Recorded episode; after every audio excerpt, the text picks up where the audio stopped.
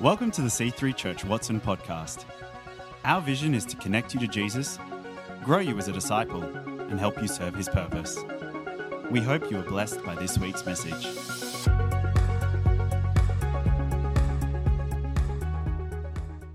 Well, it's so good to be here, church, and bring you the word. We're continuing our Call Yourself a Christian series. And uh, we're in that, we are asking ourselves, what does it mean to be a Christian, and how are we different to everybody else? How are we different pe- from people who don't believe? And so we're going to jump right into it. Uh, and what I believe is that the, the, the answer to that question about what makes us different from people who don't believe in Jesus, because that's what a Christian is it is a follower and a believer of Jesus. But I believe that what makes us different is identifiable from the very moment we start thinking about the big questions of life. It's not just like, I don't know, it's not some, you know, attachment to our life, but actually it changes the very foundation and fundamental way that we view life. And so, one of the things that I one of the things that I think it changes is like our metaphor, our image, our, our concept of what life is like. So let, let me explain. Some people view their life as a marathon. They're just going to endure it. Some people view it as a sprint and they're just sprinting from one thing to the next. They've got to get there as quickly as possible. Some people, they view it as a merry-go-round. We're stuck on it, there's no way off, and we're going up and down and round and round. Some people, they're on a rat, re- rat, a rat wheel, running as fast as they can but going nowhere. The rat race. Some people, it's a battle, it's a fight. Some people, it's just a lottery, luck of the draw. You get what you get. It's a competition, a battle of survival. But can I encourage us that actually, as Christians, we should view our life as a journey? There are a few things that quantify a journey. Journeys have ups and downs. They have fast times, they have slow times. Sometimes you journey with lots of people, sometimes you're just by yourself. But the key thing about a journey is that it has a defined beginning and end, it is time bound. We're going somewhere. It has a purpose, it has a direction, it has a mission, there's an outcome to a journey. The idea of life being a journey is brought up multiple times throughout the Bible. Abraham's called a sojourner. I don't even know if I'm pronouncing that right, but he's, he sojourns in the land, he journeys in the land. Jesus also talks about, and we're going to unpack this in more detail later, but he calls himself the way. He says, I'm preparing a place for you, i.e., you're going to go from where you are, journey to somewhere new, and follow me, I'm the way. Now, the idea of life being a journey isn't unique to being a Christian. Lots of people see it as a journey. But there's one more thing that makes it different for us, and that is I believe and I know that we're on a journey of hope. What makes us different is that, yes, we see life as a journey, but in particular, we see our journey as one of hope. So I want to encourage us to be hopeful. Are you filled with hope? Because if, if you're not this morning, I want to encourage you that you should be. I know that you should be as, as a believer and a follower of Jesus. And that's not to dismiss what you might be going through. I, I, know there are hard things that we go through, but our God is the same yesterday, today, and forever.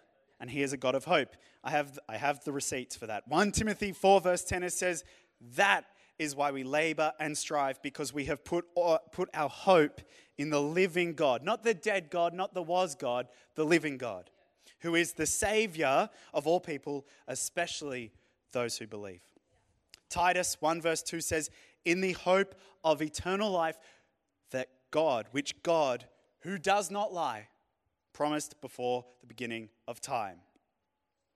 Our hope is eternal. Our hope is ongoing. Our hope is regardless of our circumstances.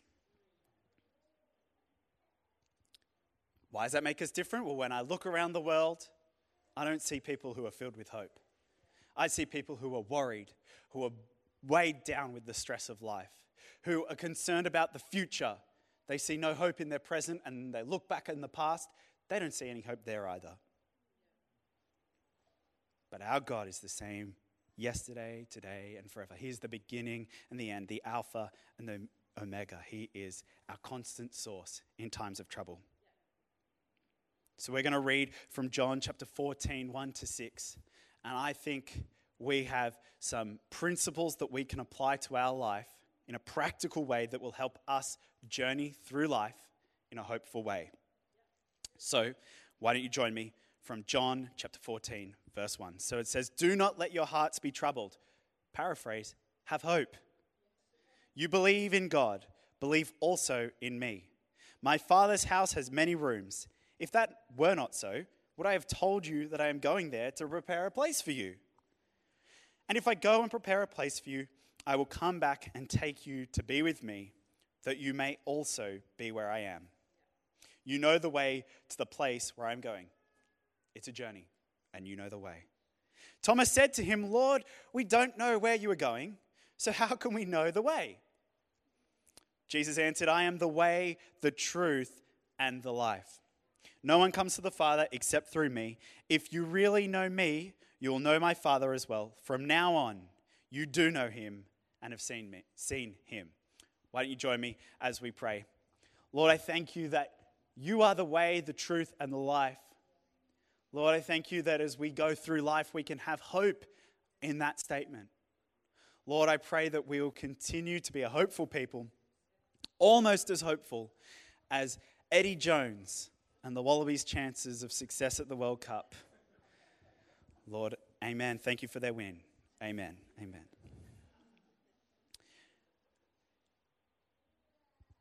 So I just want to put this, this passage in context for a second because it might seem a bit weird that Jesus is telling his disciples to have hope. And just think about what they've gone through. They have given up their whole lives to follow this guy. They now believe he is, he is God. By this point, they're believing that, oh, this, he's special. They believe he's God. And he has just told them he's going. They've left everything behind and he said, I'm going. See ya. And Thomas goes, hang, on, hang, on, hang on, hang on, hang on. You've said we'll know where we're going to follow you, but we're not really sure. And Jesus says, Don't worry, don't worry. I am the way, the truth, and the life. So we're going to unpack what those three statements mean and how we can apply them and actually get an answer to the question Thomas is asking. But I, I also especially love that Jesus still calls this something to be hopeful for. Do not let your hearts be troubled. Do not let your hearts be troubled, guys. I, am going to where I need to be. I'll leave you alone. I'll, I'll be leaving you physically, but don't be troubled. I'm the way, the truth, and the life. I think those three concepts are how we're going to unlock hope on our journey of life. So let's start with the first word, way. And way means it's like the map. Jesus calling himself the map. I'm the exemplar. I'm the guide. I'm the person to follow through life. And so I have, a, I have an illustration. I was in high school and I had the privilege of going on a month long trip to Nepal. Pretty cool, right? Like, it was a bougie, bougie-ish trip. Um, wasn't too much of a bougie school, but it was a little bit. Don't hold that against me. And we got to go to Nepal, but the whole idea of this program was that you would earn the money to pay for the trip yourself. So they'd help you get a job. I got my first job at Woolies. Check out chick. I was really I wasn't good at it. Um, and we'd fundraise because we were going to go and spend some time helping out a school on the outskirts of Nepal. And then you also, the other main component was a trek. And we did a two week trek up the uh, Langtang Valley. Pretty cool. It was really cool. We were there for a month. And they also wanted to teach you life skills, like how to book a hotel and work out where you're going to eat. So it wasn't a school trip where everything was itinerarized for you, but you had to get there and make it all work yourself. They gave us each a thousand US dollars, so there were 10 of us that we were to pool. It wasn't just my money, it was all of our money. and you had to manage that. We had to budget everything, uh, and it was it was an amazing trip. It really was life changing. To be honest, it was life changing. Uh, ask me about it later. But once we got into the country, see, we, there were 10 of us from school and our science teacher. Now, he's a great bloke, but he wasn't going to be very helpful in Nepal. We weren't doing any chemistry experiments with Bunsen burners over there. So we got into country and we had a guide. It was a British guy named Ian, and Ian's got that little names changed for the story purpose. I can't remember his name. I'm really sorry, but he was going to spend a month with us helping us navigate life in Nepal. So he helped us do things like find the best hotels. He knew the good ones off the beaten track. He helped us find the best steak in Kathmandu. He helped us haggle. He helped us just know everything we needed to know. And he even helped us get $1,000 back because one of the guys had left his money pouch in the back of the seat in front of him on the plane. And when he'd gone and collected, clearly the flight attendant had had the, her jackpot had hit. And anyway, we lost the grand and we had to get it back. Ian was the guy who helped us get it back. He was the one who helped us survive whilst we were trekking up the mountain. He was our exemplar, our model, our guide, and our map. And in life, Jesus is our exemplar, our guide, our model, and our map. See, when we consider life as a journey, that is what Jesus is doing. It's not just a month in Nepal with a guy named Ian. This is a lifetime with a guy named Jesus right by our side. He's helping us live the life that he has called us to. And Jesus is also, he's not just taking us to get back on the plane on the way home, he is taking us towards a destination that is eternity with his Father.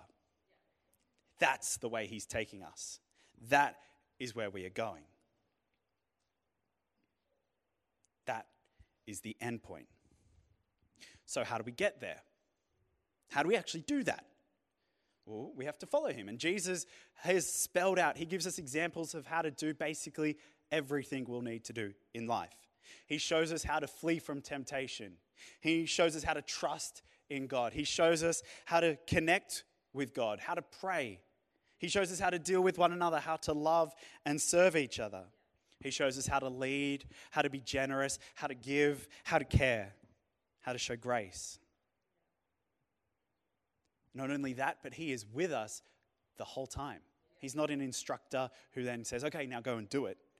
Psalm 46, verse 1 says, God is our refuge and our strength, an ever present help in trouble. And see, that's the hope of God being the way. Because we don't have to figure this journey of life out ourselves. In fact, we've got a model a guide to show us, and He's there by our side the whole time. Jesus is the way. So, that's component one of hope, a hope filled journey. The second part is that He is the truth. God is the truth. And if He is the way and we're following Him, well, it's good that He's backed up by being the truth. He's not a truth, He's the truth. And sometimes we may know, we may have a guide, we may have an example, but we might not listen to them because we think we know better. I did this growing up playing cricket, uh, and my dad, I'd bowled him out a few times in backyard cricket, so I thought, I'm the truth. When it comes to cricket compared to my dad, that's not dad. I'm the truth with cricket. If I'd looked at the track record, my average score was pretty low in under nines, and there were a lot of ducks on my scorecard. And so one time, dad tried to be the way, and he showed me keep the bat straight, don't swing at it, keep the bat straight. You might not get out. I should, should have listened. But I thought, he's not the truth, I'm the truth about batting. I bowled him out. Ha ha ha. And uh, anyway, I went out. I think I lasted five balls, and then I went for a big swing, nicked it straight to the keeper, and was out for yet another duck. I had the way, but I hadn't listened to the truth. And I got out, and so I stormed off. I threw my stuff down, and I walked up a cliff at the back and cried. Uh, anyway, that's what I did. But I wonder do you ever do the same with God? Do you ever, you, you, you know that He's the way, and He's telling you to do one thing, just spend some more time with me, just spend some more time in my word. But instead, you go, no, no, I'm too busy, I'm too busy, I'm too busy. And you end up not choosing his way, and not realizing that he's actually the truth. We start walking away from God. And even though we know he's the truth, we don't apply and let him change our life. See, even John 14, John 14 is telling us that he's the truth. But we have so many other statements about Jesus that hold true that he is the Son of God, that he only does what he sees the Father doing, that he came to fulfill the law, that he'll never leave us nor forsake us, that God will provide all things we need, that he wants to heal us, that he wants to encourage us, and that he covers us with his wings and with his grace. Now, these are all nice things, these are sayings, they're true, but I'm an outcome person. So, how do I actually apply these in a practical way? Well, I think I have a way to do that, and I think the outcome is going to be hope. Not only will we live in a way that follows the truth, but we'll end up with hope. So, let's follow this process. In Proverbs, we find that God tells us that the heart can actually be shaped and molded by what we consume, by what we listen to, by, by what we see and think about. Proverbs 4, verse 20 says, My child, pay attention to what I say. Listen carefully to my words. Don't lose sight of them. Let them penetrate deep into your heart, for they bring life to those who find them and healing to their whole body. Guard your heart above all else, for it determines the course of your life. So we're seeing two things that our heart can actually be changed by the words that we listen to, and that out of our heart comes our life. The course of our life is determined by what comes about out of our heart. So there's two orders of succession there. And then the second, it keeps going. If we read Luke verse, chapter 6, verse 45, it says, A good man brings good things out of the good stored up in his heart. And an evil man brings evil things out of the evil stored up in his heart. For the mouth speaks what the heart is full of. So clearly, what is in our heart is important because a good man will do good things because good things are in his heart. A bad man will do bad things because bad things are in his heart. And they will also speak that way too. So if we can shape our heart, and then what's in our heart is going to shape what we do, well, there's, there's another step. There's another step because not only as we continue to do good actions, as we continue to let our actions change, now our character changes too. And so we read in Romans chapter 5, and I'm going to go from verse 3. It says, Not only so, but we also glory in our sufferings because we know that suffering produces perseverance, perseverance, character, and character, hope. And hope does not put us to shame because God's love has been poured out into our hearts through the Holy Spirit who has been given to us. So, church, I want to tell you that our thoughts change our hearts. Our hearts change our actions. Our actions change our character, and our character produces hope. But see what this, this process, with biblically proven process, and that happens regardless of our context. Sometimes it's easier to think the right things and do the right things, and so those are not necessarily the trial times. But we still, our character still develops, but sometimes our character is going to develop faster because we're facing trials. When we have to still think the right thing and do the right thing and be the right person in the hard times, we're going to develop our character even stronger. So, this process is context agnostic, but it is also not just going to happen in a positive way. This process also happens if we focus on the wrong things, our heart changes in the wrong way, and our actions become not aligned with Christ either. But we'll get there. We'll get to that in a second. So, if what we think about is going to change our heart and change our actions and change our character, and we want to end up in a place of hope, how do we get that in there? How do we get how do we think about the right things? Well, let's think about God's truth because that's where we're going to find the hope. And we do that by actually reading it. Let's actually read the Bible. I know, radical, but, and, and you might think, Tim, that's great, but I don't have another hour a day to give to reading the Bible. I get you. I've got a young child. I work full time. I get it. It's busy. but just find one verse and think about that. Think about God being the way, the truth, and the life. There you go. There's your homework done.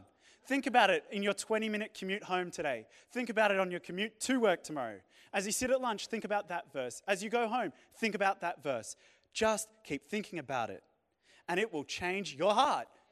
Proverbs tells us it'll change your heart, and then your actions will change. And then your character will change, and you will have hope. Might not just be a verse, but you can memorize a verse. You can memorize a song, one that a worship song that makes you boogie, or inspires you, or picks you up when your head is down. As we do this, God's truth takes hold in the depths of our heart, and there our character will start to emerge. I've got a really practical example that I'm going through in my life at the moment, and that is I'm worried, like the world is, about where I'm going to be able to get everything I need to pay off my mortgage, to feed my family, to put, keep the roof over our head, keep us dressed. Well, in Matthew chapter 6, this is what I've been reading and remembering and reminding myself of.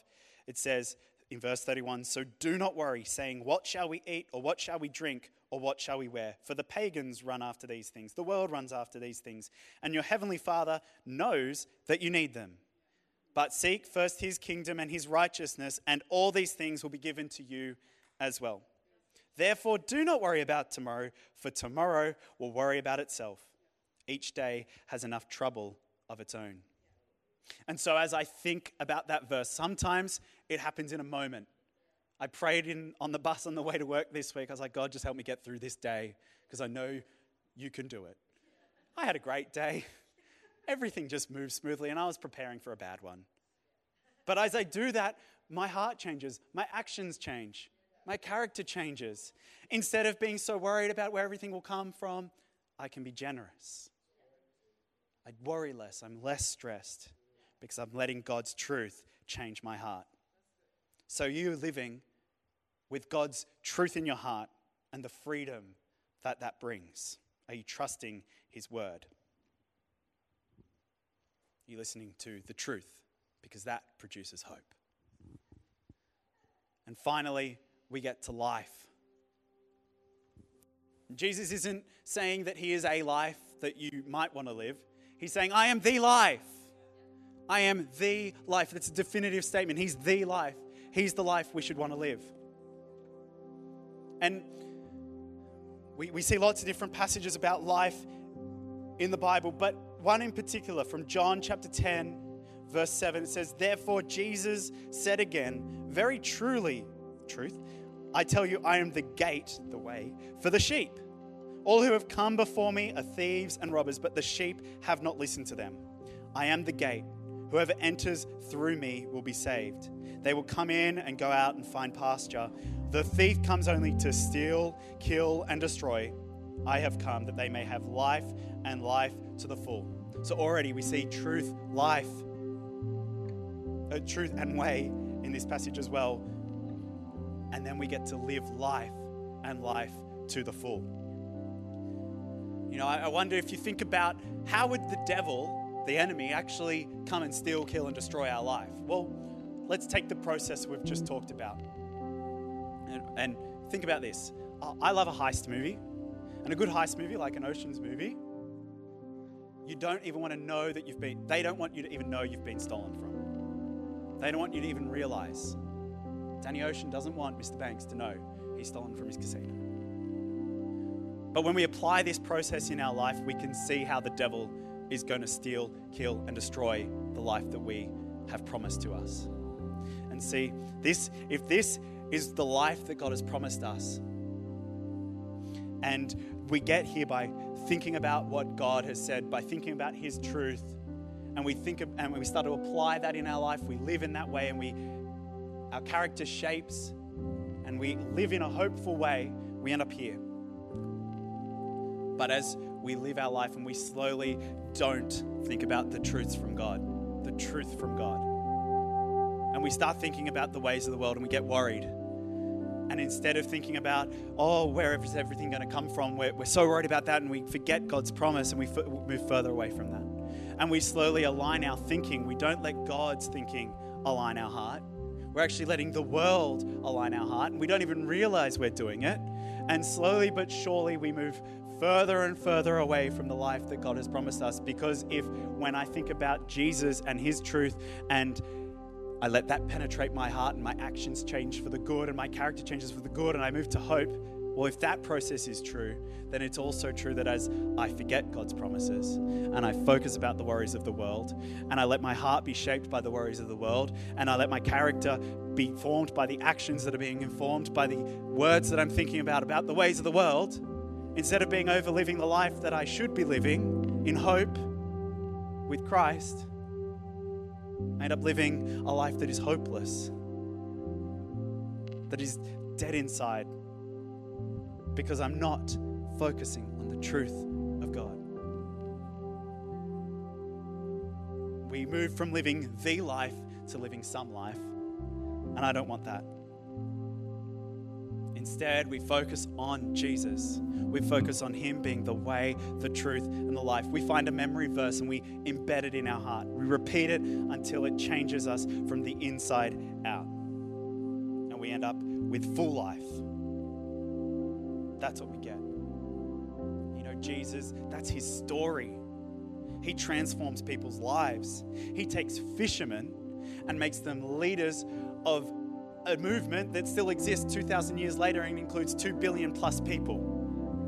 He takes the lame and he makes them walk. He takes the blind and he makes them see. He makes the deaf hear. He gives them full life, let alone raising the dead to life.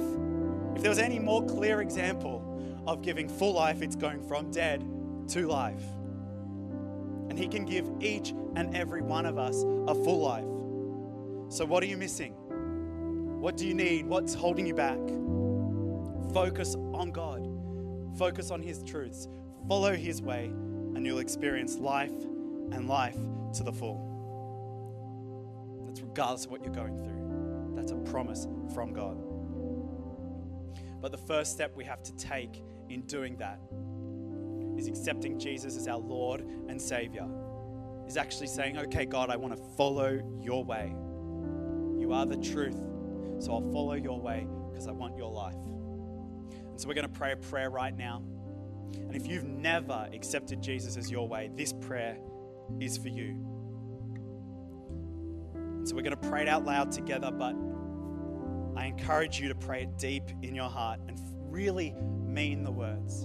And afterwards, we'd love for you to come up the front. We've got a team who'd like to pray with you and give you a gift as well. First, let's pray together. So bow your heads, focus on God, and repeat after me Heavenly Father, I want you. I want to follow your way. I choose to experience your truth. And I want life in you. I know I'm not perfect. I know that I need you. So I ask you to come into my life as I commit my life to you. I believe you are who you say you are. I choose you today. Amen. Thanks for listening. We hope to see you in church again this weekend.